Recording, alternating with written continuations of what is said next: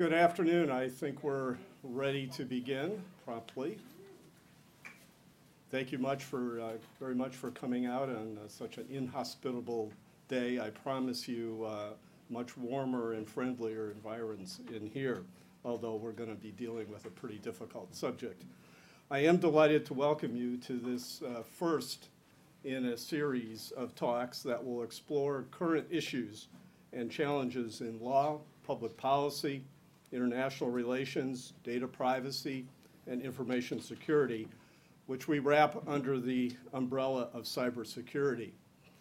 In that one word, cybersecurity, we sum up many of the things that keep CIOs, corporate and government leaders, technicians, and citizens awake at night. Tim, I'm counting on your talk today to help uh, put my mind at ease, at least on some of these concerns. My name is Alan Usas, and I am uh, happy to be serving as the program director for Brown's new degree program, Executive Master in Cybersecurity, or EMCS. Coincident with the launch of the new EMCS program at Brown, we envisioned sponsoring a series that would feature experienced and provocative speakers to stimulate conversations about cybersecurity. These events fit well with the mission of EMCS, which is to cultivate high-demand, cross-industry leaders with unique and critical ability to devise and execute integrated, comprehensive cybersecurity strategies for nations and industries across the globe. In the program, we say, strategy is the best security.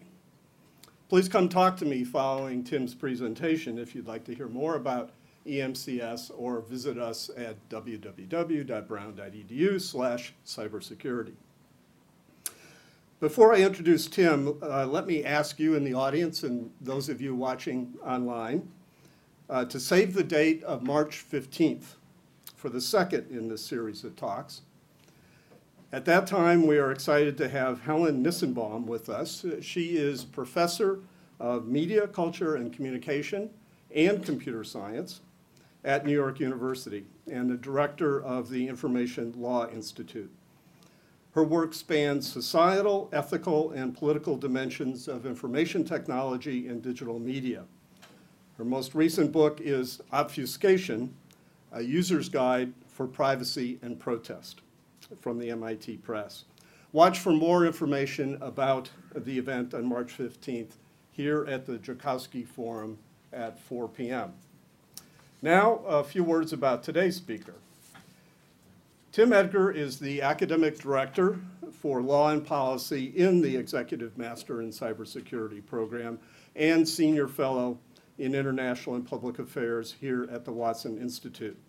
Tim served under President Obama from 2009 to 2010 as the first director of privacy and civil liberties for the White House National Security Staff, focusing on cybersecurity, open government, and data privacy initiatives.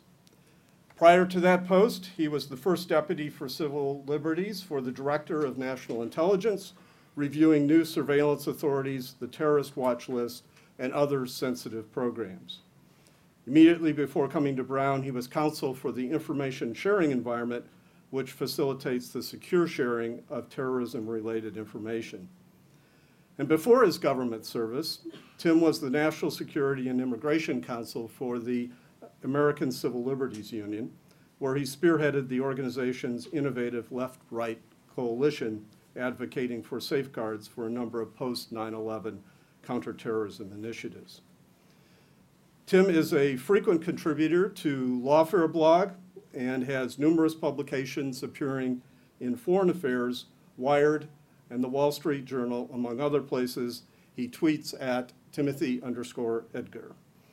He earned his JD from Harvard Law School, where he served on the Harvard Law Review, and a bachelor's degree from Dartmouth College. Here at Watson, Tim focuses on the unique policy challenges posed by growing global cyber conflict particularly in reconciling security interests with fundamental values, including privacy and internet freedom. I've had the great pleasure of getting to know Tim over these past few months working on our new program. He brings deep knowledge and broad experience to a complex subject. He also has amazing physical stamina, as I witnessed recently when he flew from San Francisco direct to join me in Brussels and immediately walked into the annual Computers, Privacy, and Data Protection Conference looking as fresh and as alert as he does now. I know we are in for a very exciting presentation entitled Out of the Shadows, Reforming NSA Surveillance. Please help me in welcoming Tim.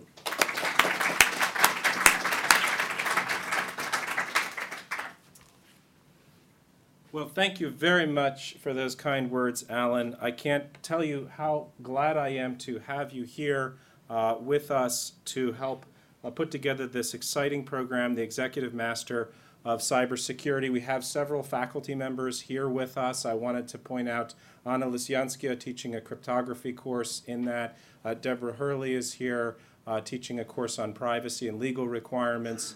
Um, and Lynn is here as well co-teaching that course. So that's wonderful, and I'm uh, really quite honored to be uh, kicking off this distinguished speaker series uh, and appearing with uh, such luminaries as Helen Nissenbaum and others as we uh, continue the series. So this is going to be not only a, a talk, but also a bit of a preview for a book that I'm in the process of writing. It's always a little dangerous to announce that ahead of time, um, but I'm very hopeful this will be forthcoming early next year, uh, trying to make sense of how can we reform NSA surveillance programs. Um, so I want to begin with uh, the obvious Edward Snowden. Demonstrators in you know, Berlin, San Francisco, around the world are carrying signs like this. Uh, thank you, Edward Snowden. So why are they doing that? Well, uh, I think they're doing that because they view the NSA as one of the world's chief threats to privacy. Now, it might surprise you as somebody who worked uh, in the government, inside the intelligence community, to know that I agree with them. I think the NSA is one of the world's chief threats to privacy. Um, we could talk about others, such as Google and Facebook, but I want to focus uh, and I mean that quite sincerely. I want to focus on the NSA, and I want to focus on it because uh, it is a symbol of the issues around government surveillance by the most powerful uh, surveillance agency of them all. For many years, we have had rules in the United States against domestic spying. That's how we reformed the NSA and other kinds of surveillance and intelligence agencies uh, back in the 1970s during the Church committee era. Uh, we decided, uh, hey, we have a problem in the middle of the Cold War uh, with our intelligence agencies getting out of control and putting uh, their surveillance powers domestically on domestic dissidents. So we came up with rules against domestic spying. The shorthand is we don't spy on Americans. That was always a little bit misleading because, of course, there were legitimate reasons to spy on Americans uh, that were involved in international terrorism, that were involved in espionage. Um, and of course, there's the whole uh, criminal side, which I'm not going to talk about in this talk. I'm going to talk about intelligence surveillance. Uh, but it was still a pretty handy way of saying it because those were the exceptions. Uh, those exceptions were controlled by institutions we created, like the FISA court. Um, and the general rule was if you're not in one of those exceptions, you're not going to do it. Uh, the rest of the world is fair game. That was the implicit um, uh, uh, decision by having rules against domestic spying. But today, our data, our personal lives, and our national security threats are all global. Let's think about those each one at a time. Our data can be stored anywhere around the world. Our personal lives are increasingly more global.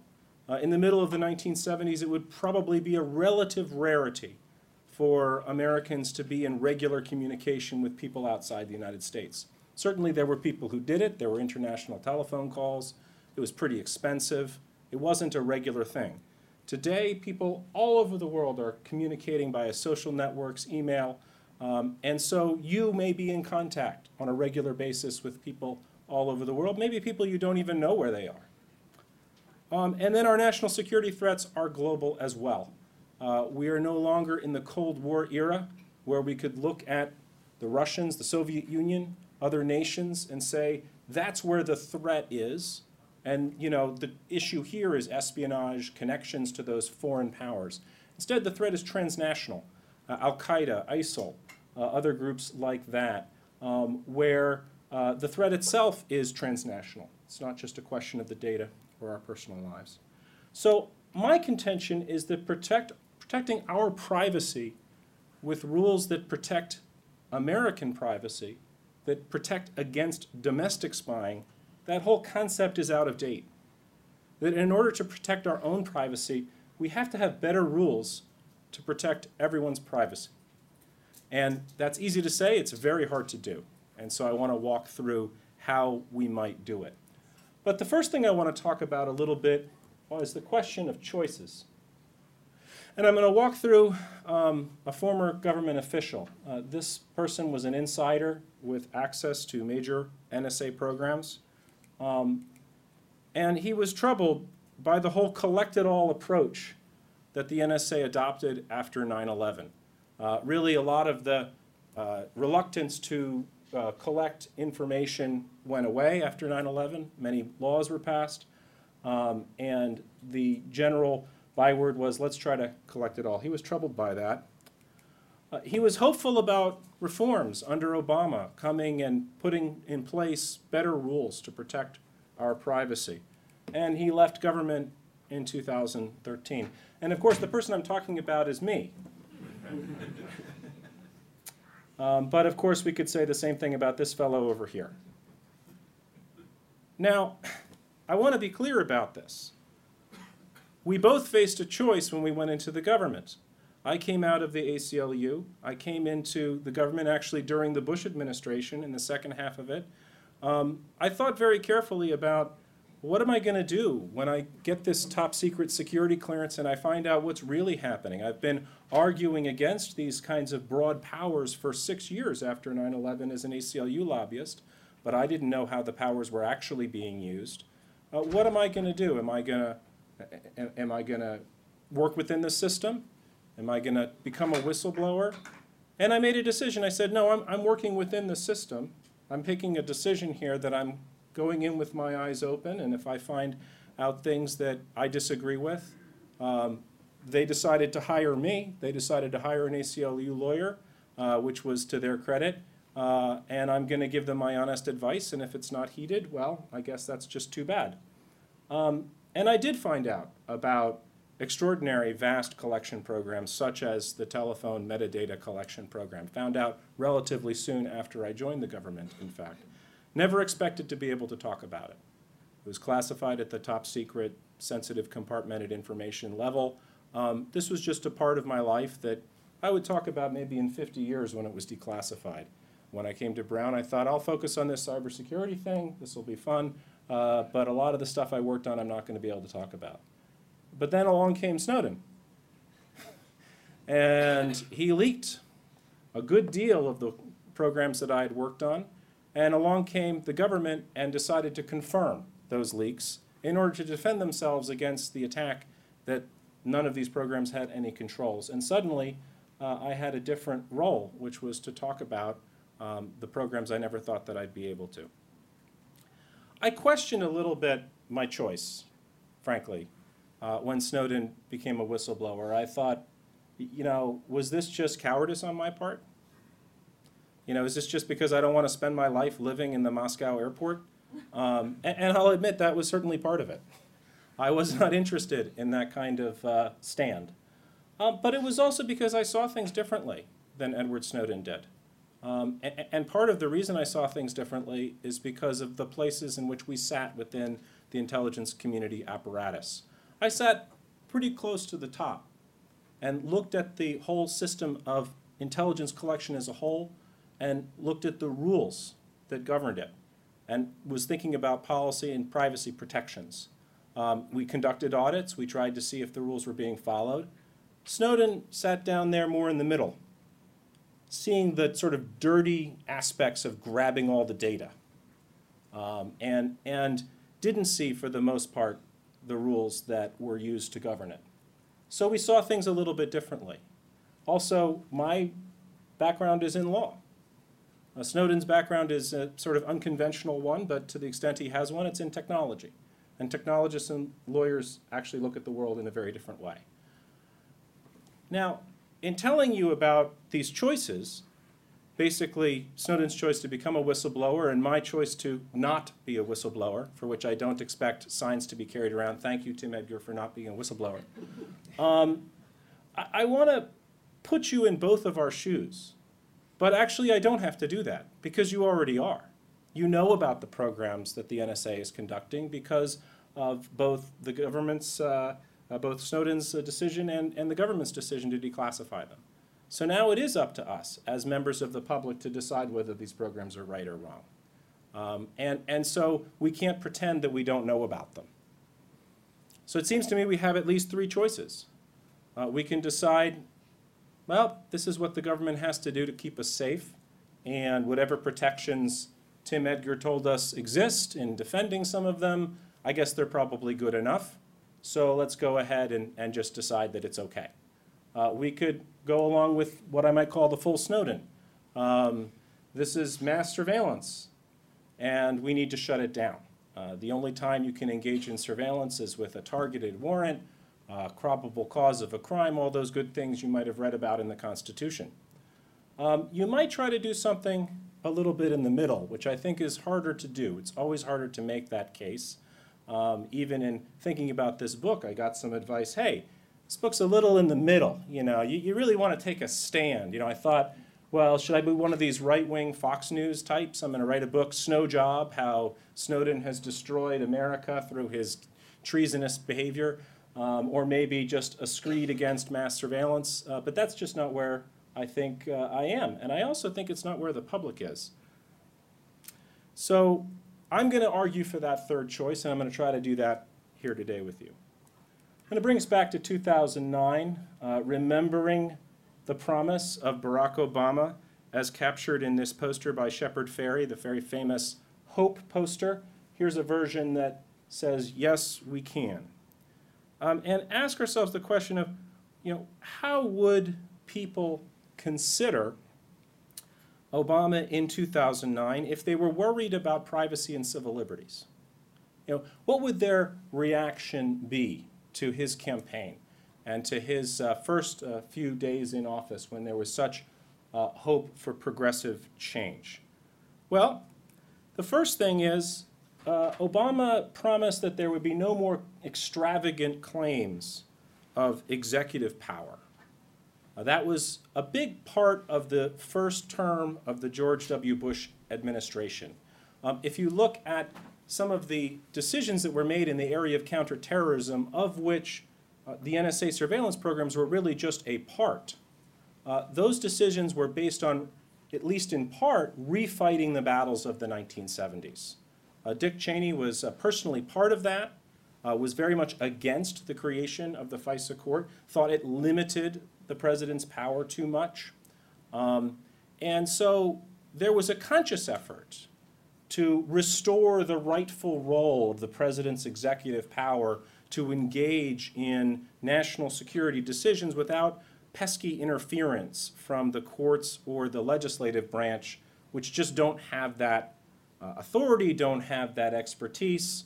Um, that was the extravagant claims of executive power, which Barack Obama promised to end. Now, one of the things that made it very easy for, Barack Obama to fulfill this promise is that there was a shift, a shift that I participated in in the second half of the Bush administration uh, between uh, basing surveillance and other counterterrorism authorities on the president's Article 2 constitutional power to trying to shoehorn those powers into the Foreign Intelligence Surveillance Act and get the Foreign Intelligence Surveillance Act, uh, Court to sign off on those programs. Some of that shift happened publicly with the adoption of the FISA Amendments Act in 2008, um, and Senator Obama actually voted for that act. It was his single most controversial thing he did among his supporters during the campaign. Uh, much of it took place in secret in the form of uh, hearings before the Foreign Intelligence Surveillance Court and decisions by that court to adopt very broad interpretations of the Patriot Act and then also the FISA Amendments Act to authorize the programs Bush had already put forward under his uh, alleged executive authority. But most of the public didn't appreciate that, and actually, a lot of it was still classified. So when Obama got into office in 2009, uh, he had promised during the campaign a review of surveillance programs. And the, one of the first things that he did, and one of the first things um, that our office participated in, was briefing the president on these programs. We're going to come up, we're going to tell you exactly how these programs work, what the court orders are to get metadata, to get uh, content. Um, there's some compliance issues we need to talk about with you. And when that was done, Obama's response was, well, this looks like you guys have this under control. You know, obviously, we want to keep on top of this. You know, we want to keep looking at it. Uh, brief my Attorney General Eric Holder about this. Uh, but we have this under control. And part of the reason he uh, adopted that viewpoint is that his critique of the surveillance state was never really a full ACLU style critique of overbroad surveillance. It was much more about checks and balances, much more about a rule of law, and less about civil liberties. This is uh, an insight that Charlie Savage uh, makes uh, very well in his new book, Power Wars. Um, so, once you realize that we've put these under the FISA court, the objections on the basis of checks and balances don't seem as significant. And essentially, President Obama turned to cybersecurity as his major new focus. And that was uh, how I ended up going to work for him in the White House. Um, and, and you can see why. It was uh, the major new issue that he thought uh, needed to be addressed. You fast forward uh, four years, and here's Obama in 2013. And the image seems a little bit different to a lot of progressive activists. Um, the tarnish has now come on President Obama. And this is because of, of course, the Snowden revelation. So I want to go through those briefly, but to talk about the categories of what we've really learned uh, from those revelations and from the government's confirmation of them. Uh, the first, of course, is telephone metadata bulk collection. This is the one you've probably heard the most about. A collection of all telephone records by major telephone companies in the United States, uh, both international and domestic telephone metadata. The date of the call, the number called, the number uh, calling it, and the length of time of the call. Uh, obviously, very privacy sensitive information, uh, but information that, according to a Supreme Court decision from the 1970s, is not protected by the Fourth Amendment, which is why it can be collected in bulk. This was done originally completely on Bush's own executive authority, uh, but in 2006, as part of this uh, effort during the second half of the Bush administration, it was put under uh, an order of the FISA court under a very, very broad interpretation of Section 215 of the Patriot Act. And that's been reformed significantly, uh, ended actually, and, and a, a new uh, process for obtaining that metadata by the USA Freedom Act just at the end of last year. Second, and I think more interesting, um, vast internet surveillance under two programs. One is called Upstream Collection and one is called PRISM. That's the debate we're going to be having next year. It's just beginning to start this year. And the reason is it comes under a different provision of the FISA law. 215 has been renewed, but bulk collection has been reformed last year. Uh, this part of the FISA law goes, uh, is going to expire at the end of next year. It's called Section 702 of FISA. And what it allows is it allows for the government to obtain the content of communications, not just the metadata, but the content of communications, both telephone and internet communications, that belong to a target that the NSA reasonably believes is physically located overseas and is a non US citizen. Now, how does the NSA know this? Uh, well, there's a variety of sources of intelligence uh, they get a selector that belongs to this target, could be, for example, an email address. And they could say, according to our intelligence, this person is the selector belongs to this person uh, that's, we believe is located in Iran, Afghanistan, Russia, France, Germany, Australia, overseas. And uh, the data, however, is located in the United States. Some, some internet company, Google, Facebook, some company like that has their data. Um, or it's transiting across the internet. And those are the differences between those two programs. Upstream Collection is about transiting communications, the traditional telecoms, um, and, and how do you grab it that way. Prism is about going to those providers that have accounts and saying, please give us those targeted uh, account information. There are important differences between those two programs in terms of the privacy issues involved, uh, but for right now, it's good enough to think this is all that data that belongs to everyone else, everyone around the world happens to be here in the United States. And this is the way uh, the NSA can get it. And the reason it's so vast is because in the FISA Amendments Act, passed in 2008, Section 702 of FISA, um, it- they allowed one court order by the FISA court to cover all this collection. Um, and according to recent transparency reports that I'll talk to in uh, just a second, um, that's about 90,000 targets that the NSA has uh, designated under Section 702 of FISA. Um, so a lot of targets. By contrast, the normal FISA, it's about 2,500 targets. Uh, those are people that are, uh, uh, have full probable cause orders um, and generally are located inside the United States for the most part. Of course, uh, operations against heads of state. Now we're moving on. I'm just going to, before I move on to the next one, I'd like to point out these two programs I've just talked about are all under the Foreign Intelligence Surveillance Act. They all have court review uh, by that court, by that secret court. These next programs have no review whatsoever. This is the NSA's uh, ability to engage in intelligence collection outside the United States, um, where the collection takes place outside the United States under an executive order called Executive Order 12333. So that includes operations against heads of state, including allied heads of state. We heard about um, uh, Dilma Rousseff, we heard about uh, Angela Merkel, uh, obviously others as well. Um, also, and, and this is a, a really big one, programs that the NSA has to undermine uh, encryption and security on the internet. Uh, this is sometimes called signals intelligence enabling. So we're going to enable our collection because if we've got some security, we have to hack in to get it. Um, this, of course, is not new. This is what the NSA has been doing since its creation and even earlier. That's the point of the NSA is to break in to communications. Ask yourself, do you think, if you don't think that there should be an agency doing that, then I think you're on the Snowden side and you want to get rid of this agency. Um, and then there's many, many more that I haven't talked about. These are the big ones, the big ones that, that I want to talk about.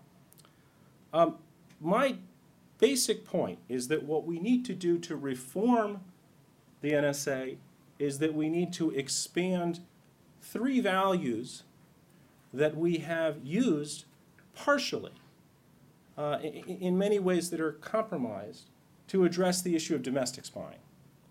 And those values are transparency, accountability, and privacy. I'm going to go through each three, three of those values.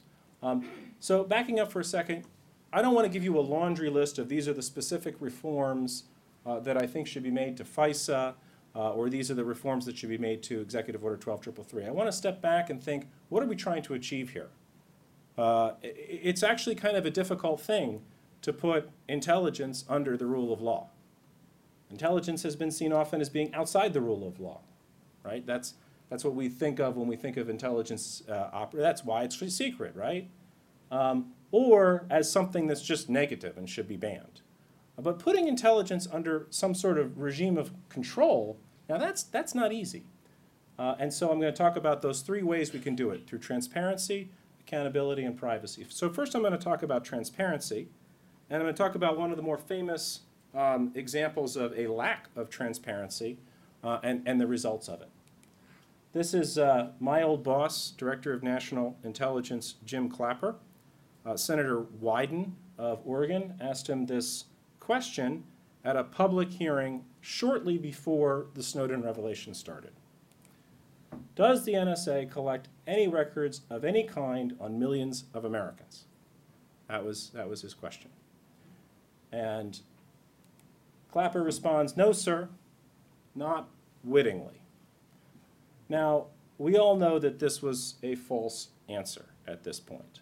What I'd like to do is unpack the question a little bit, give us some context here. Uh, I'm not trying to persuade you that Clapper was right or Clapper was wrong. I'm trying to get you to think about putting yourself in his shoes and imagining what you would do in his situation. So, Wyden has been opposed to the bulk collection program now for quite a few years, uh, but it's a secret program. He's on the Intelligence Committee, that's why he knows about it. He's been briefed on it. Um, and he is trying to push the government to be more open about the program, to provoke a debate about it, uh, and he's getting essentially stonewalled uh, by the government who says, We understand your concerns, Senator, but we think this is a properly classified program.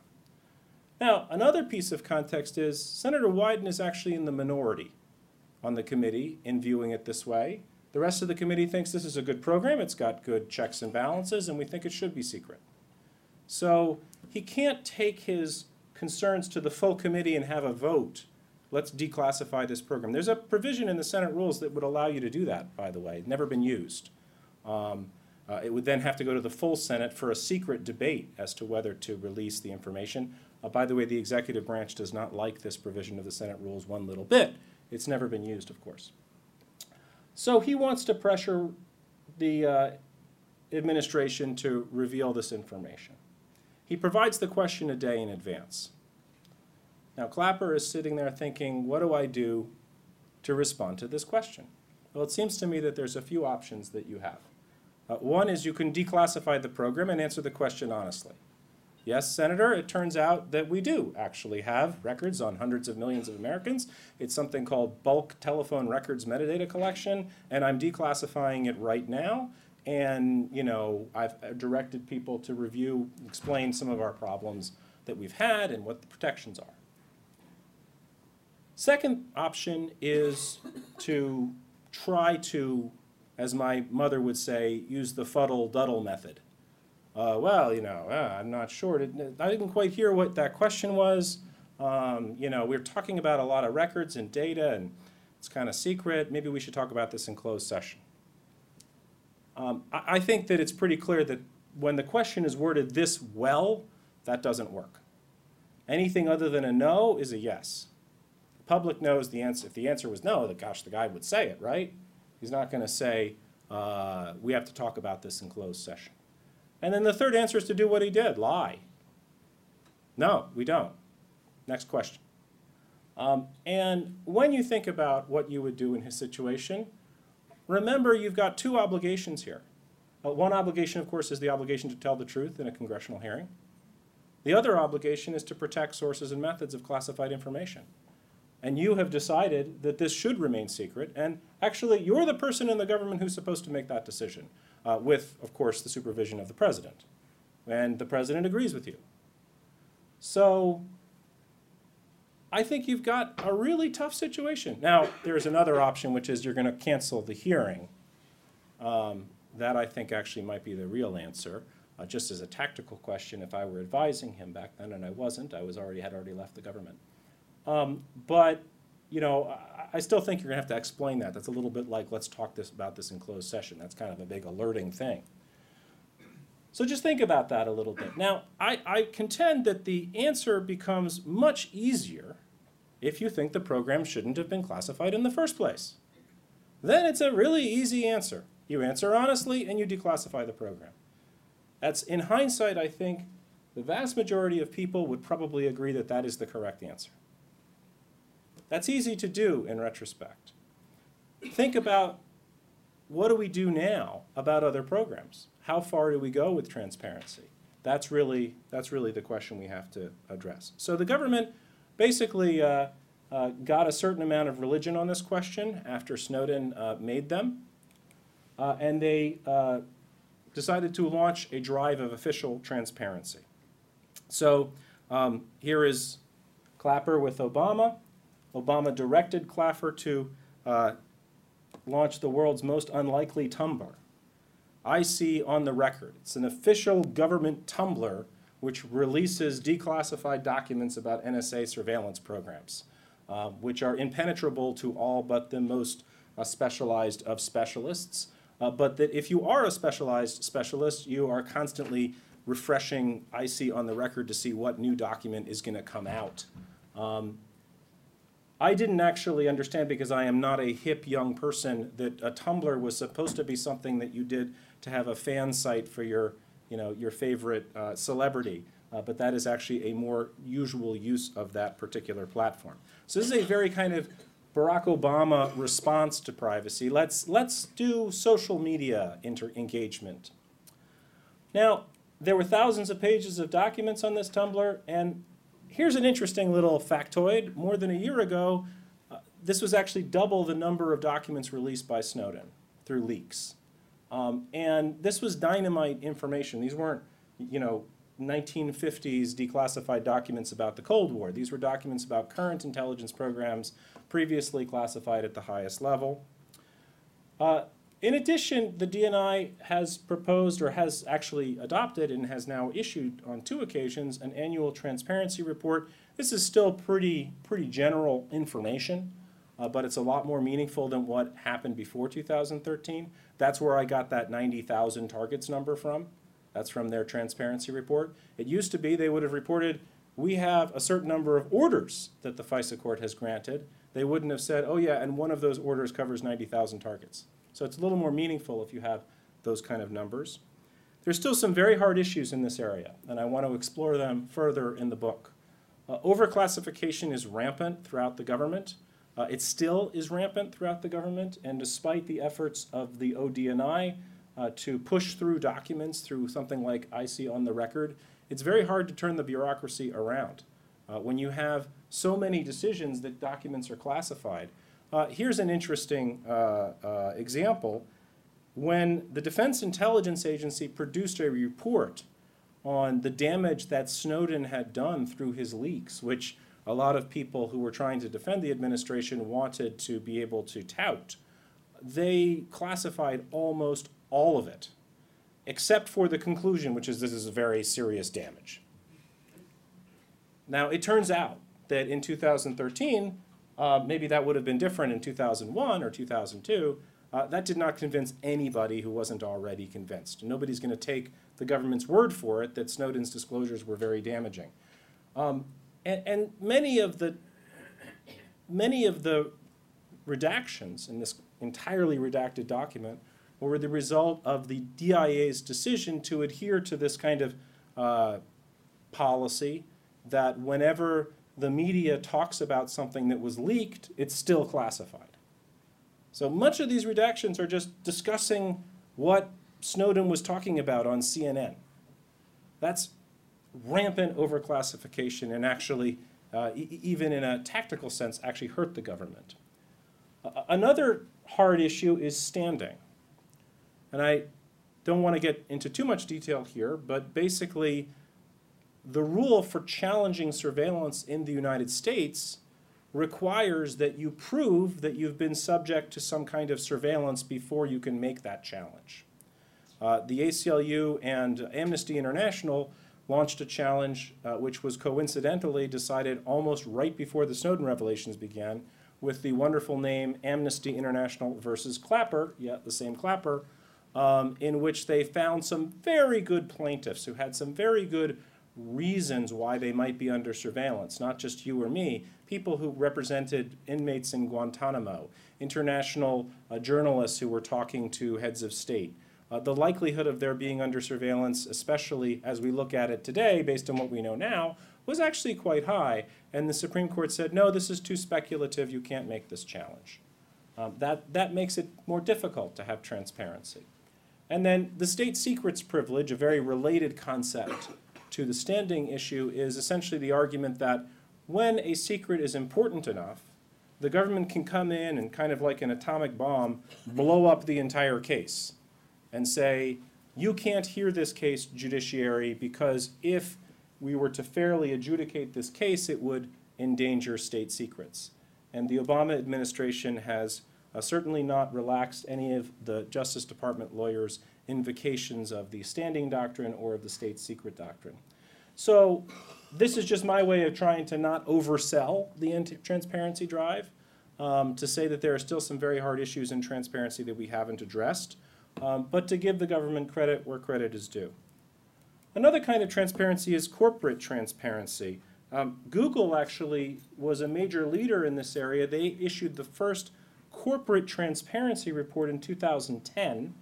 Uh, these reports detail the kinds of requests the government is uh, giving to these large companies and what they're doing with the requests. It's a way of holding themselves accountable, saying, you know, we received 10,000 requests last year, or you know, 5,000, and we complied with 80% of them. We fought, you know, we fought 10% of them. That's the kind of information that are in, in transparency reports. Now, uh, those reports up until 2013, uh, the Justice Department was being very, very close-minded about reporting anything involving national security.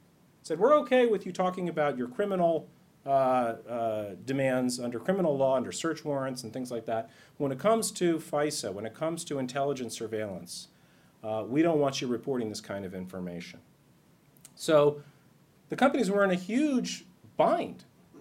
The, Snowden was sort of giving the impression around the world that they were just in bed with the NSA. That, you know, basically there's a cable that you plug into Google and that it all gets sucked into the NSA. And they were like, that's not true. We're, we're only providing a relatively small number compared to our total users. It's under the FISA court, et cetera, but we can't talk about it. So they actually filed suit in the Foreign Intelligence Surveillance Court, which is a very unusual place to file suit, um, under both the statute and the First Amendment to say this is violating our First Amendment rights. Fascinating suit. The government contested that and said, no, we have to be able to prevent you from giving detailed information about your national security um, requests so that our adversaries don't know which providers you know, are getting lots of requests from the government, which providers are getting no requests from the government. Then they might shift which providers they choose to use. That was the government's argument. Um, and basically, both sides uh, backed down, and there was a compromise reached um, in which the Justice Department agreed to not contest the ability of uh, companies to issue transparency reports, but with certain, um, uh, basically with uh, less detail than the companies really wanted. Uh, a- and what they said is you can report these, um, you can report these national security requests, but you can only do it in bands of a thousand. So we received between zero and 999 requests, or we received between zero, 1,000 and 1,999 requests. We're in one of these bands, which still gives you a lot more information than before, um, but it's not the level of detail the companies were looking for. Here we also have some hard issues. Uh, the two issues I want to talk about very quickly are the startup rule and warrant canaries. I'll start, take those uh, in the opposite order. Uh, a warrant canary, also called the issue of the zero. Can a company issue a transparency report that says, we have received zero requests under this provision of FISA, or perhaps under any provision of any national security statute? Well, the company would say, of, of course we can do that. It's called the First Amendment, and we haven't received any requests. So we're under no obligation to say that we haven't. The government says, if you do that, you destroy our ability to obfuscate which companies are receiving requests and which companies aren't receiving requests. The most extreme example of such a uh, zero transparency report uh, might be what's called a warrant canary. So the canary dies if there's a leak in the coal mine. Here, what you do is you have a transparency report section of your website that says how many trans- how many requests have you received? Zero, and you have a nice big canary there. Well, even if the government issues you an order that says um, you're not allowed to tell anybody you've received this order, the transparency report suddenly disappears, poof, and everybody knows you must have received an order. That's the try. That's that's the uh, uh, one way of thinking about the problem, and whether or not you think that the government should be able to gag a company in this way may have a lot to do with whether or not you think this is a clever way for the companies to get around government gag orders, or whether you think this is a major dam- damaging um, uh, uh, tactic for national security. Uh, There's also another issue, uh, the companies agreed that they would not issue transparency reports for a period of two years if they had any new capabilities. This is the new capabilities uh, compromise that the company's made, um, sometimes called the startup rule. So I'm creating a new secure app, you know, and I'm issuing my transparency reports. Uh, everything's hunky dory. Then, hooray! My app, my company has been bought by Google. Um, and then Google says, well, this is a new capability, so we're not issuing any transparency reports about your service for two years. Uh, important for the government because they essentially wanted to keep the adversary guessing about whether those services were, um, uh, whether they were uh, uh, under surveillance. So these are some issues about transparency that I'm just trying to basically tease the idea that um, it's really easy if you don't like surveillance, make everything transparent. It's really easy if you think that you can trust the government. But if you're like me and you think maybe some, some surveillance is necessary and you don't completely trust the government, now it becomes really hard. How much transparency can we have to avoid putting people like Jim Clapper in the situation in which he was before? Uh, to make sure that uh, we put before the public enough information to have an informed democratic debate about surveillance. I'm going to talk a little bit about accountability. And uh, in this section, I'm going to talk mostly about the FISA court. Uh, and it's a court with few friends.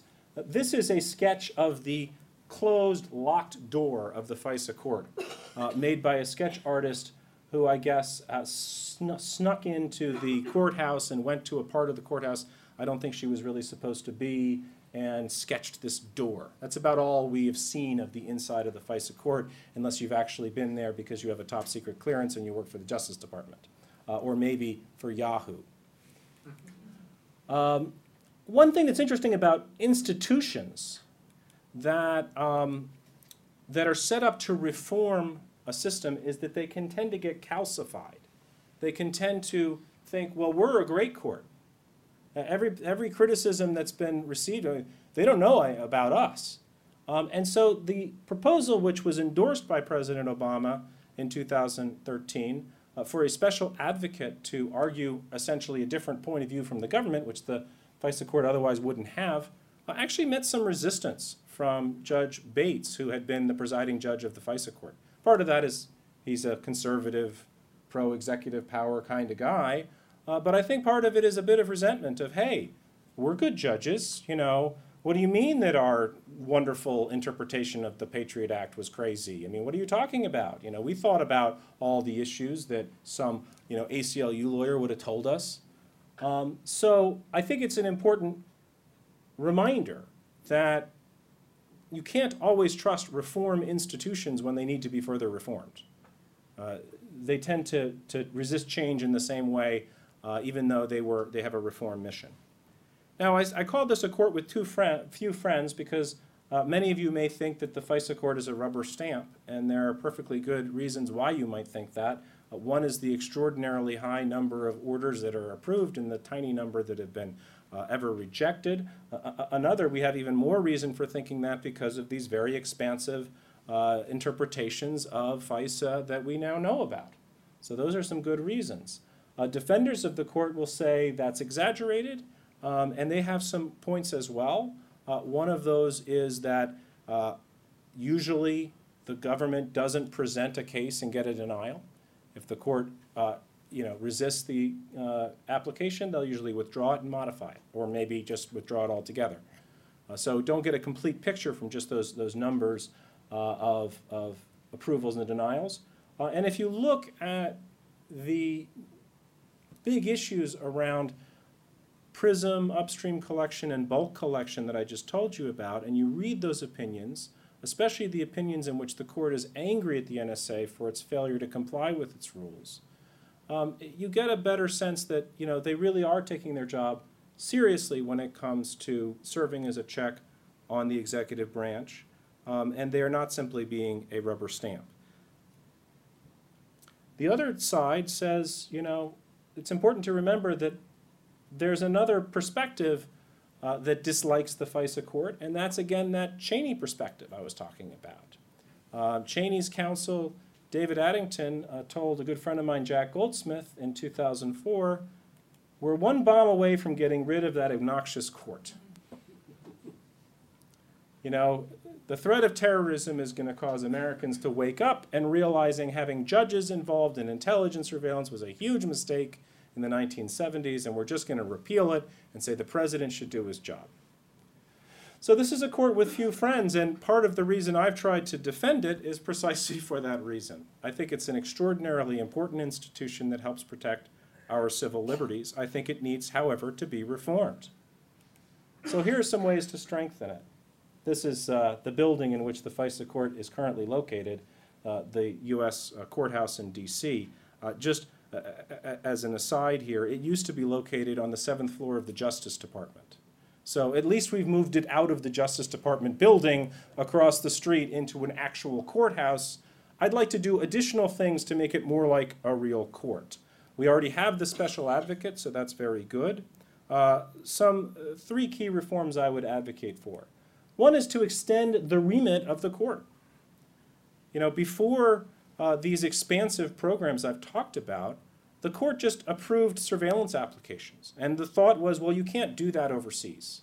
You know, you can do that for the FBI when they do their targeted surveillance inside the country. But when it comes to all these huge, vast intelligence programs, judges can't be involved. Well, we've just shown that that's not true. Judges can be involved. They can be involved in these collection programs that occur with uh, PRISM, with upstream collection, with bulk metadata, all of those taking place, the collection taking place on the United States soil, but not in the typical targeted way.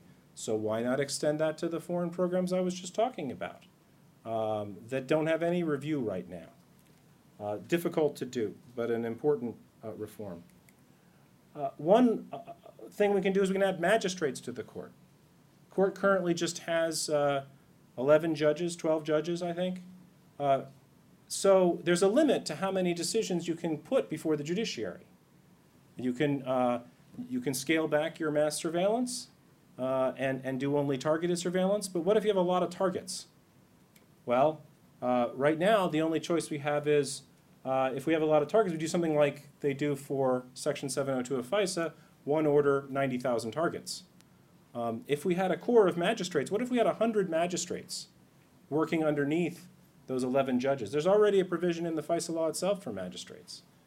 There'd be a lot more judicial brain power to devote to making discrete decisions about, um, uh, uh, about how to judge those, uh, those applications, and that gives you more checks and balances.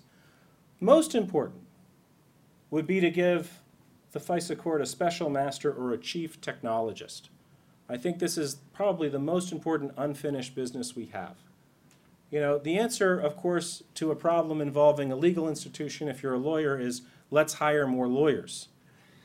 That's what we did by having a special advocate. Well, we got lawyers for the government, we got judges who were lawyers, and we have lawyers at the NSA and the Justice. We got all these lawyers. A lot of the problems had to do with lawyer technologist communication problems.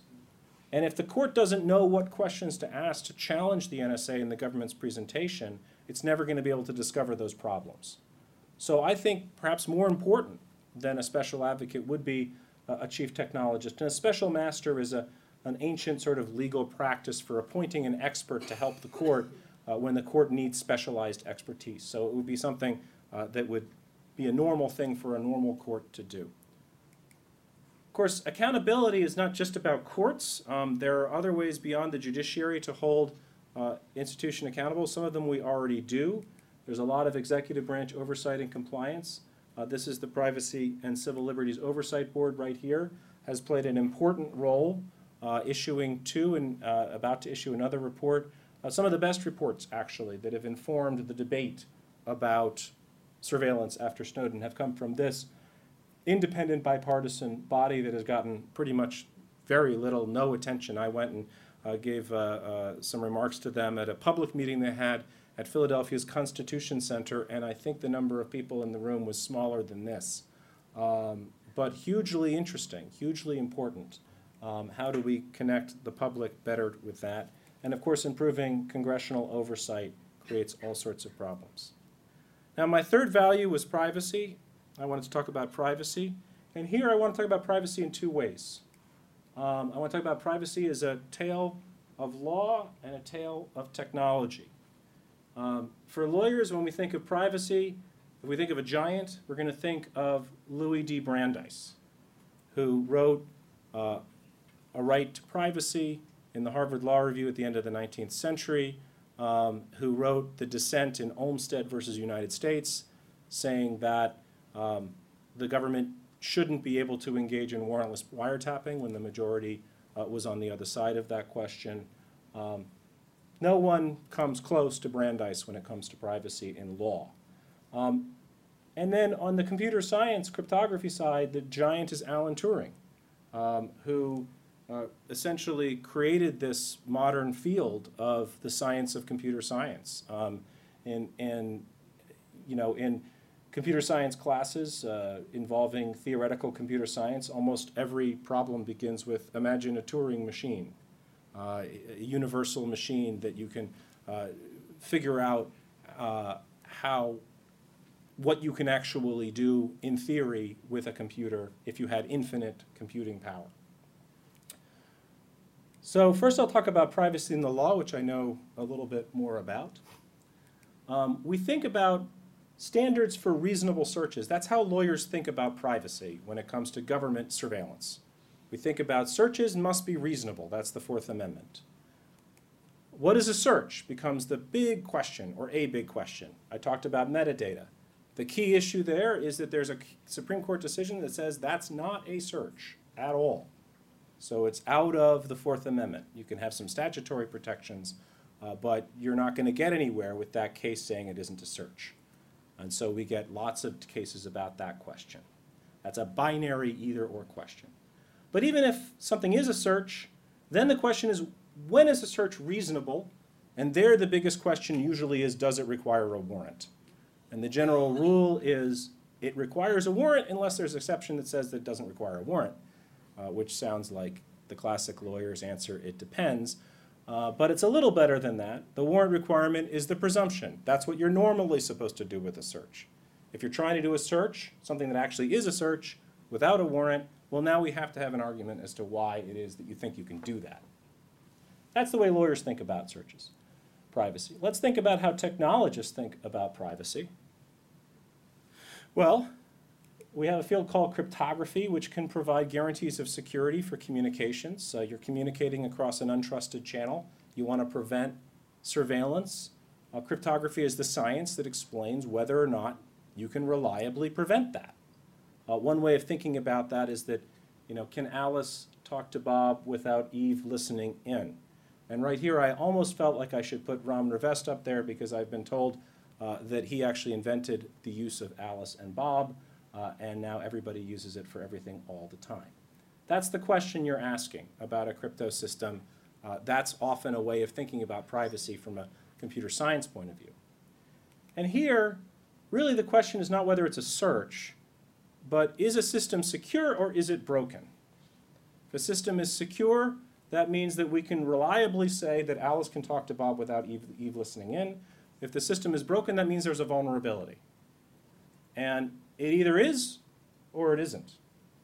Whether you can exploit that vulnerability or not, um, you know, is a question of how difficult it is to do that. But that's what cryptographers think about.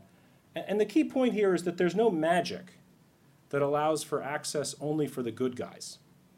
This is a key difference in the way that lawyers and technologists think about privacy.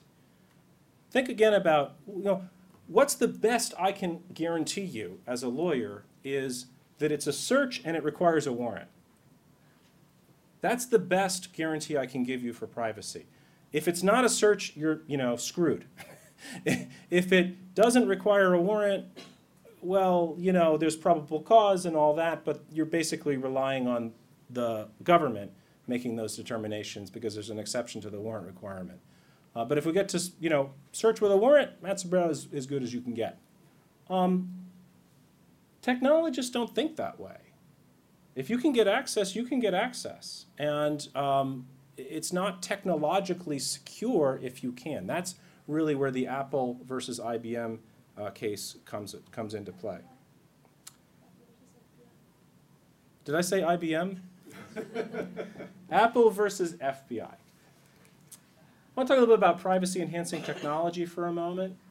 Um, this is the seal of, uh, so we're used to thinking of advances in technology as mostly as threatening privacy. Um, and a good example of that is uh, DARPA's short-lived Total Information Awareness Program, uh, which they announced with great fanfare right after 9/11 in a very naive way. Um, and this is, in fact, this is not a mock-up or you know some kind of satire. This is the actual seal uh, that they had, um, and it says Total Information Awareness, and it says DARPA, and it says Scientia est potentia, which means knowledge is power, and there's this giant eye looking at the world. So, you know, this is the way they were thinking about it, and they told us this in 2002, so, you know, maybe uh, we shouldn't have been that shocked by Snowden. Now, these two organizations, uh, DARPA, which uh, had the Total Information Awareness Program, and then something you probably haven't heard of, IARPA, which is the intelligence community's version of that, uh, and that I worked with when I was in, in the, the Office of Director of National Intelligence. Uh, it turns out they don't only do research on how do we achieve total information awareness, they also do research on privacy enhancing technologies. How can we use knowledge technology to protect privacy? This became a big issue after the Snowden revelations because uh, essentially Obama was looking for an alternative. We're getting a lot of criticism about our bulk collection of telephone metadata and other kinds of bulk signals intelligence programs. I keep hearing that there are these cryptographic tools you can use to maybe collect only what you're trying to collect in ways that are innovative and would allow the NSA to do its job. Can you please tell me if any of these can be used to replace to replace bulk signals intelligence collection? Well, this task was given to the National Academy of Sciences, and their conclusion was rather disappointing. They essentially said, well, we can't fully replace bulk collection. Um, essentially, the biggest criticism of this conclusion, uh, I think this conclusion is correct, but I also think that in a way they took the question too literally. There's going to be a cost with using some of these cryptographic tools. Uh, if you just say, go ahead and get all the data in the clear and don't use anything to protect it, uh, you're going to have more intelligence capabilities than if you say, use this particular privacy enhancing tool. The question is, what is that cost and is it worth it? And that's going to depend on the circumstances. I want to talk about very briefly uh, two amazing technologies. Before I get off this, I was going to say one of the more um, unfortunate statements that the bulk signals intelligence report from the National Academy of Sciences used was there is no technological magic.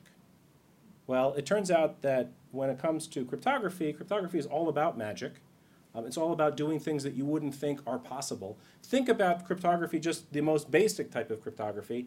I want to send you a message, anybody can read it, but only you are going to be able to decrypt it. That's kind of magical. Um, and there's much more sophisticated stuff that exists today. Uh, two, I will talk about very briefly. Uh, one is called private information retrieval. This can offer amazing advantages uh, as an alternative to bulk collection of signals intelligence. Um, let's say that you are the NSA and you want to get certain records from a large database, but the person who has the database, you don't trust them.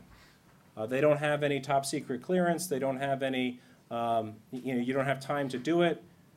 What's the easiest way to deal with that problem? Well, please give us your entire database and we will get the records we need.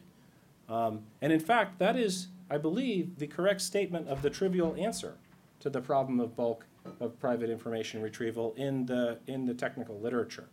Um, well, you can do private information retrieval by retrieving the entire database, and then the database owner doesn't know anything about what you found out.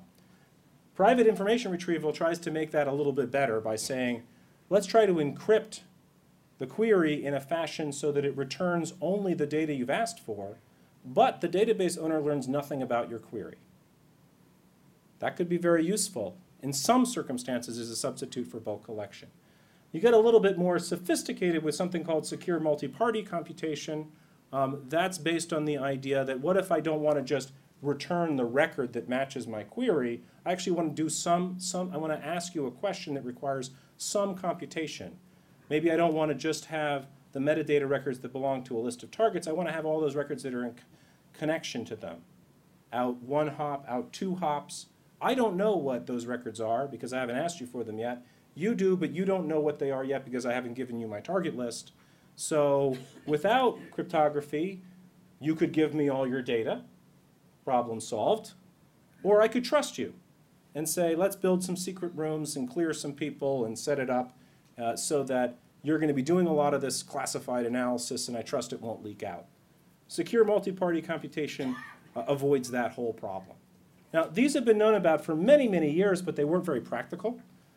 DARPA and IARPA spent millions of dollars to try to make them more practical and have achieved extraordinary results. Um, uh, even in 2014, there was a result uh, that would have made these kinds of use of uh, technology scalable. Basically, they were trying to reduce the friction, the amount of information that you needed, uh, the, the, the amount of cost that this imposed. Going dark. So shifting from what technologies can we use to make the NSA's job easier to collect information to what technologies do we use as citizens to protect our privacy, and then what do we do about it when the government comes calling and saying, well, we need, we need your we need your iPhone here. Come out with your iPhone open. Um, I think there are three possible policies here. I'm still considering exactly which one I think is the right one. Uh, but I want to throw them up here for your consideration because um, they're different. The first policy is what the FBI actually wants. There must be backdoors in all communications. They, they, they've realized that the word backdoor is not a good one, so they don't say it that way. Uh, but that is, in fact, what they have been advocating for. We should have a way to get in with a warrant. Remember, I told you this is the way a lawyer thinks. I have a warrant, that should be enough, right? There isn't anything better than that. Alan Turing would say, well, actually, there is. It's like you can't get it ever. Um, but maybe for society, we don't like that. So that's policy one. Lots of problems with that policy. The biggest po- problem is it's very hard to keep those backdoors from being abused by another government, by hackers, by it creates massive insecurity in your whole system because now you've got a vulnerability. Second policy, which I think is the policy that the FBI is asking for in this particular case, is if your device or service can be broken, the government can make you break it.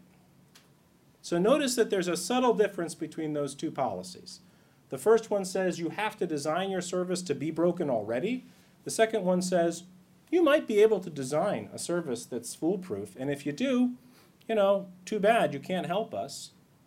But if you don't, and if it's pretty easy, especially if it's not that big a burden for you to break it, you're going to have to do it. And we'll use something called the All Writs Act to make you do that. Uh, third policy is lawful hacking, which is basically the policy that says the government's going to be doing the hacking here. Um, and maybe they, they can't dragoon, dragoon you into helping, uh, helping them hack the service, but they're going to be doing some hacking. And I guess there's a fourth policy, which I didn't put up here, which I sometimes call the full Snowden, and that is the government is not allowed to hack. I, I'm not I didn't even bother putting it on here because I, I sort of feel like, come on. I mean, you know, if, if you think the government should ever engage in surveillance and it's easy for them to break something um, and it's not going to be dragooning somebody into helping them, uh, it seems like that's, that's a hard case to make. But maybe I, I should put that up there. I want to talk finally about human rights.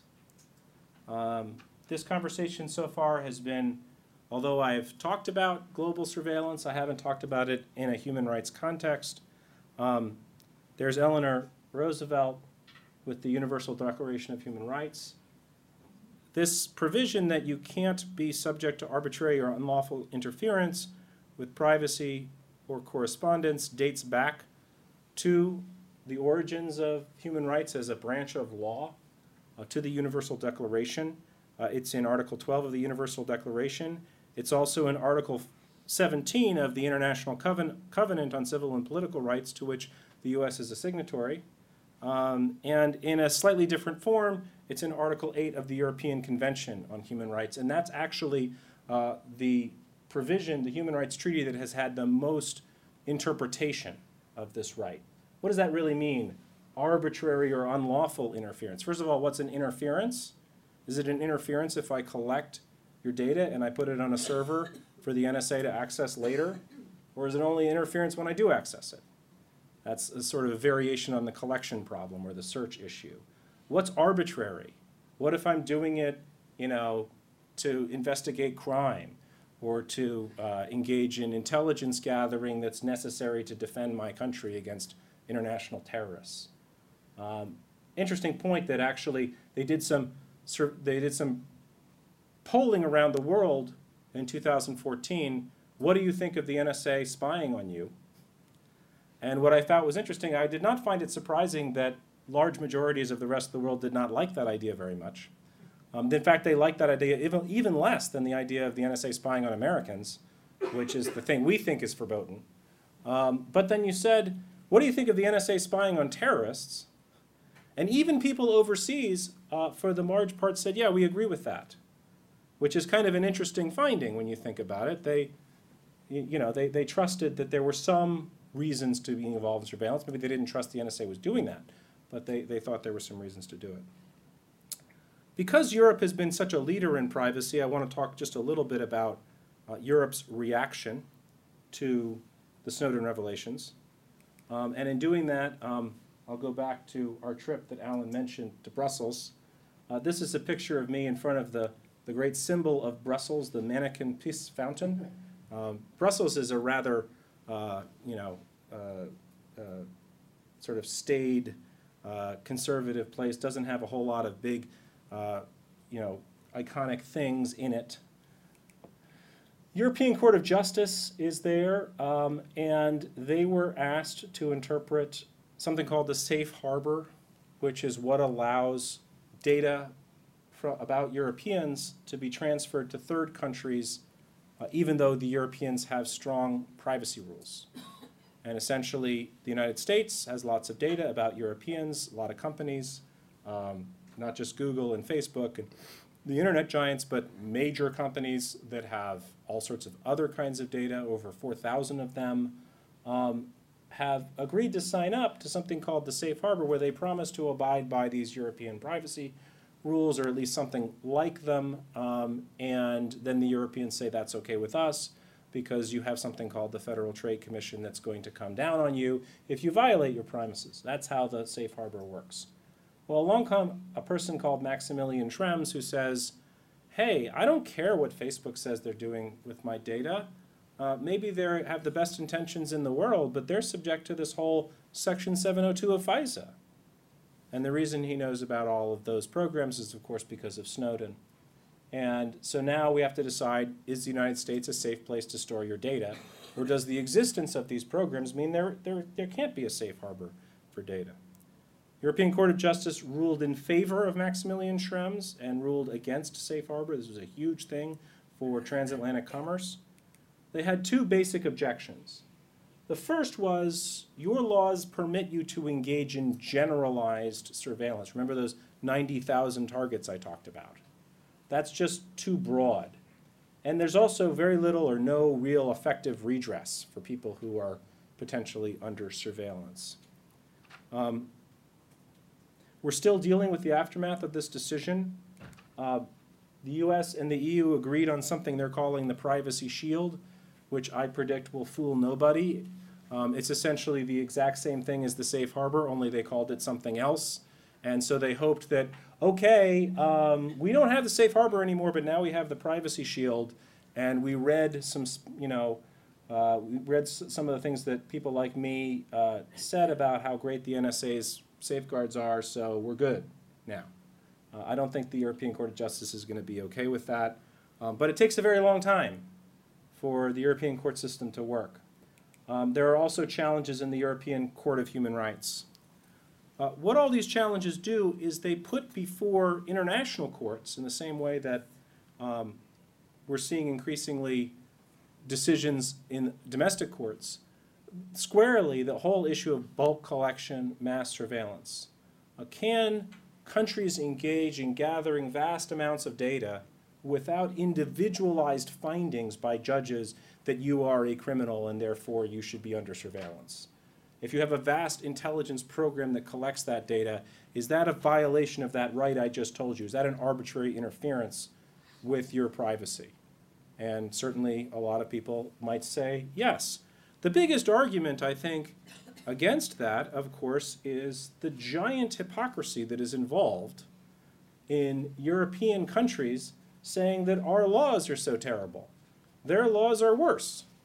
Their laws basically allow for broad intelligence surveillance without even having something like the FISA court. Um, so that's very hypocritical.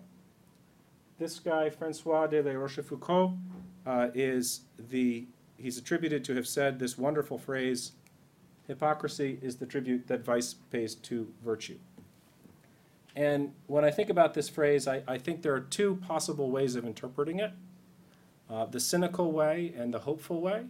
The cynical way is this is some foppish French aristocrat who thought it was cute and funny to say that, aha, well, yes, you say that I am doing the thing that you hate and that I am. Well, I am just paying tribute to your virtue by being hypocritical. It's a license to be uh, hip- hypocritical in that cynical way. I think the more hopeful way to think about it is how can you really have reform if the people advocating for reform have to have completely pure hands? Um, maybe they're advocating for a standard that they themselves don't meet. But in advocating for that, they will set that standard, and then that standard will come back to them, and they're going to have to clean up their own act as well. That's the way I try to think of it. And so I think all of this hypocrisy on the part of many other countries in criticizing the United States, although it may be frustrating for American officials, is actually an opening for surveillance reform. So we say, yeah, you have a good point. Um, we should have narrower rules for our surveillance. We should have more checks and balances. We should make our FISA court more open. We should have some kinds of redress. Um, we're not going to go as far as you want, but here's the system that we have come up with. We've reformed it further. Oh, where's your FISA court?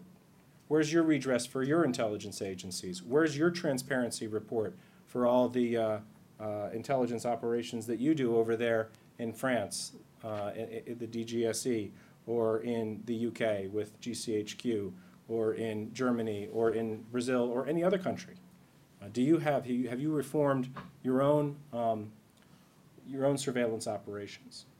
So it's, it's my contention that we are still in this surveillance reform moment, um, that we have had some initial reforms that I've talked about in this talk on transparency. We've had some improvements to the FISA court. Um, We've had some narrowing of bulk collection when it came to telephone metadata. Um, But that we are only at the beginning of this process. Next year, Section 702 of FISA will expire.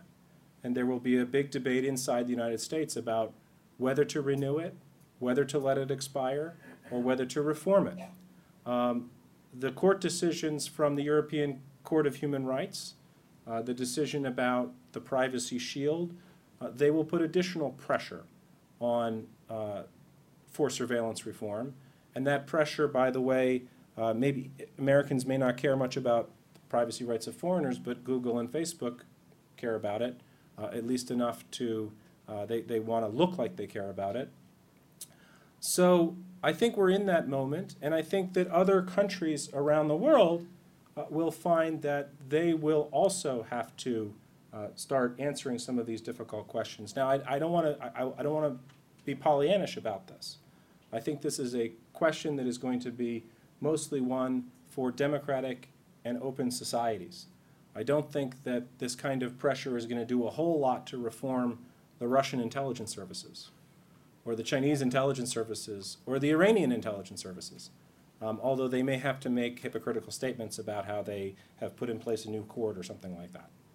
Um, but I think that it's still an extraordinary moment for us um, to bring surveillance out of the shadows.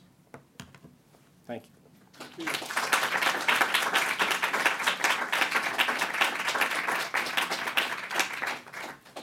So we have a little time for questions, and I'm happy to take uh, any of your questions. Yes?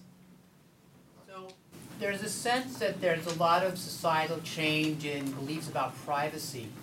and how much privacy people value. Is that, do you think that's true, and is that gonna have an impact on some of your conclusions, or some of the reform possibilities? I think it is true, but I also think it's continuing to develop. Um, and the analogy that I would use is um, when we went from not having telephones at all to having telephones.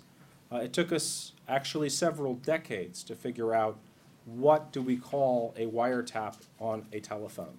In 1928, um, Supreme Court said that's not a search. That's there's nothing physical going on here. You're not going into somebody's house, you're just putting a device on a wire that's outside their house. That can't be a search. Um, and it wasn't until 1967 that the Supreme Court reversed that and said, yeah, it is. So, um, figuring out what is, what kinds of data that we produce with all of our devices deserves protection, that we expect to have legal protection, or that we expect not to have protection, is extremely um, unclear at the moment. And part of that is because societal attitudes have not yet fully um, coalesced around that issue. But I would suggest that the reaction to the Snowden revelations, uh, if it proves anything, proves that the notion that the idea that we should have privacy is dead is actually false. Because people were very concerned about this. You know, i- i- if people thought, well, it's the internet, it's data, of course it's not private, then the reaction to Snowden would have been a big shrug. So what? Who's this crazy guy? Uh, instead, there was a nerve that was struck. So that makes me feel that people do actually care about their privacy. Now, do they think that their privacy is protected? Absolutely not. They don't. And in a large extent, they're right to think that. Yeah. The question in regards to the NSA's policies on uh, records being produced, it says on the website that they'll honor requests from individuals uh, pursuant to the Privacy Act. That's true.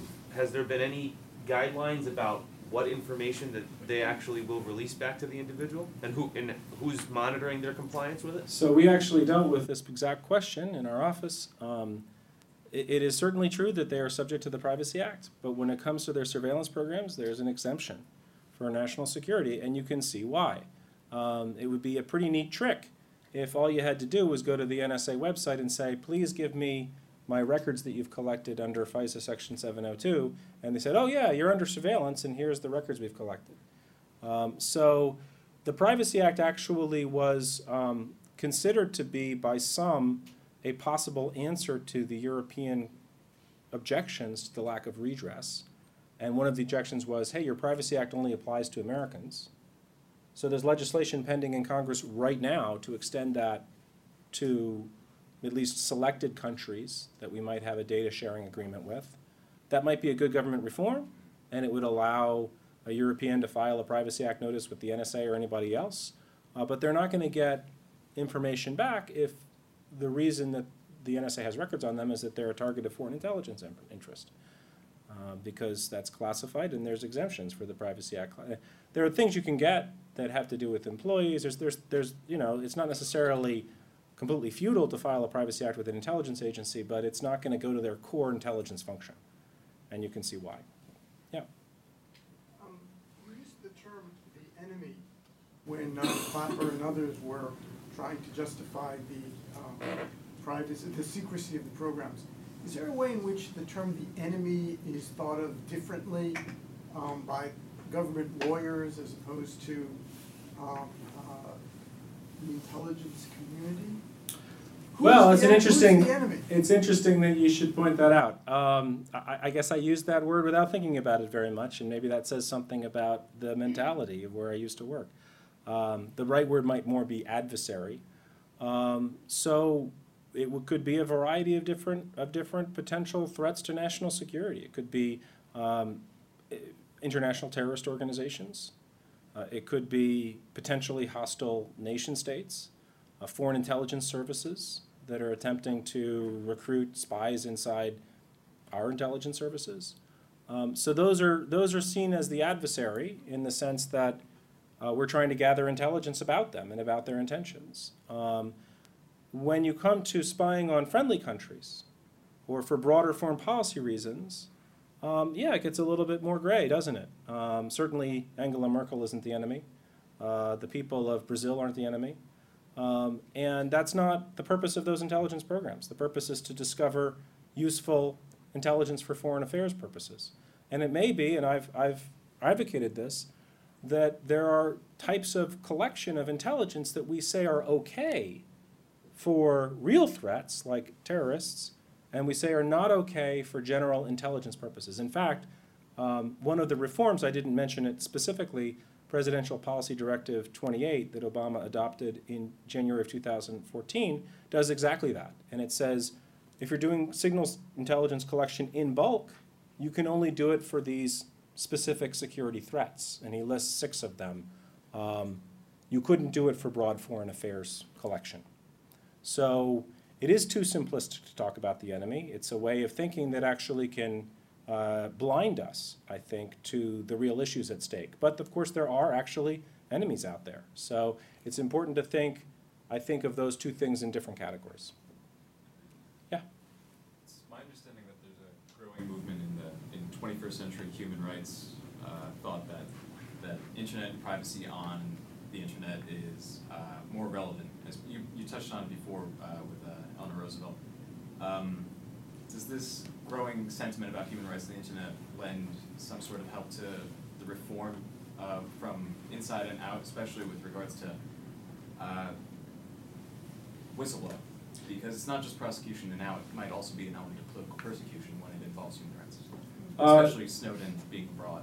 So, okay, so um, I, I think those are a lot of different questions. Uh, in general, the human right that I just mentioned is underdeveloped. Um, it has started to become a lot more developed in the last uh, 10 years or so. Uh, the biggest uh, area in which that's been developed is in Europe, I think, because of the European Convention and because of the European Data Protection Directive. Um, certainly, the idea that there are limits to intelligence surveillance um, beyond the specific constitutional limits um, is, is a new idea for a lot of people in the intelligence community. Um, but it's, I think, unquestionably true. Now, when you get to the question of is somebody like Snowden a human rights figure, certainly his supporters view him that way. Uh, and the European Parliament, I think, has said we should do something to protect him. Uh, but then you get back a little bit to this hypocrisy thing.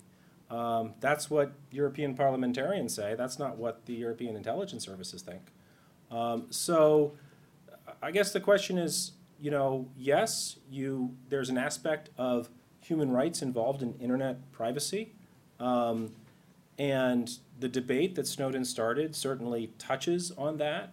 Um, it doesn't necessarily follow from that that Snowden should be forgiven for what he did and that he shouldn't suffer any consequences um, or not, you know, uh, shouldn't suffer any, any potential uh, criminal penalties. But it's a factor to be considered, absolutely. I think you had a question. Um, So in Last- 2009, uh, Jay Stanley wrote the report um, recommendation for privacy, um, and uh, so you worked both in the ACLU and in the government. Do you think we still have a gap between of, um, of private oversight needed? Do you agree with that report written, um, that we need to strengthen the, you touched on the PCLOB, but that only covers terrorism, that doesn't cover, um, Well, that's a the- the technical point, yeah, that's a technical point about the PCLOB statute, which I think is correct, and I certainly agree with that point in, in, in Jay Stanley's report. Jay's a good friend of mine, by the way. He's my cousin. Uh, oh, wow, great. Um, but, but, but in general, yes, I mean, I was talking mostly about the FISA court, because that's what I'm, you know, I think it's a unique institution that, uh, you know, tries to bring a judicial lens onto something that historically we have thought resists that kind of judicialization, which is intelligence surveillance. Um, but there are many other mechanisms of oversight that are important. Um, and that board, um, you know, was certainly a lot of skepticism, especially from Jay Stanley of the ACLU on its effectiveness and powers. I- think it's contributed enormously to the debate. I'm not sure that bulk collection would have ended if it hadn't been for the uh, PCLOB's report, uh, both not just because they endorsed ending it, but because they went through all of the examples the government had used to justify it and basically cast some cold water on those examples, and they had a lot of credibility in doing that. uh, because they had access to the classified information that the government didn't make public about those examples. So I think that that board has been quite effective in doing what it does. Um, I think there may be other mechanisms that we can think of to strengthen accountability. And I'm being told that that's all we have time for. If you have other questions, I'm certainly here after the break and we can talk uh, offline. But thank you very much. And we can uh, Oh. adjourn to a reception out in the atrium. You're all invited, uh, and continue the conversation with Tim out there if you would. Thank you very much. Teşekkür ederim.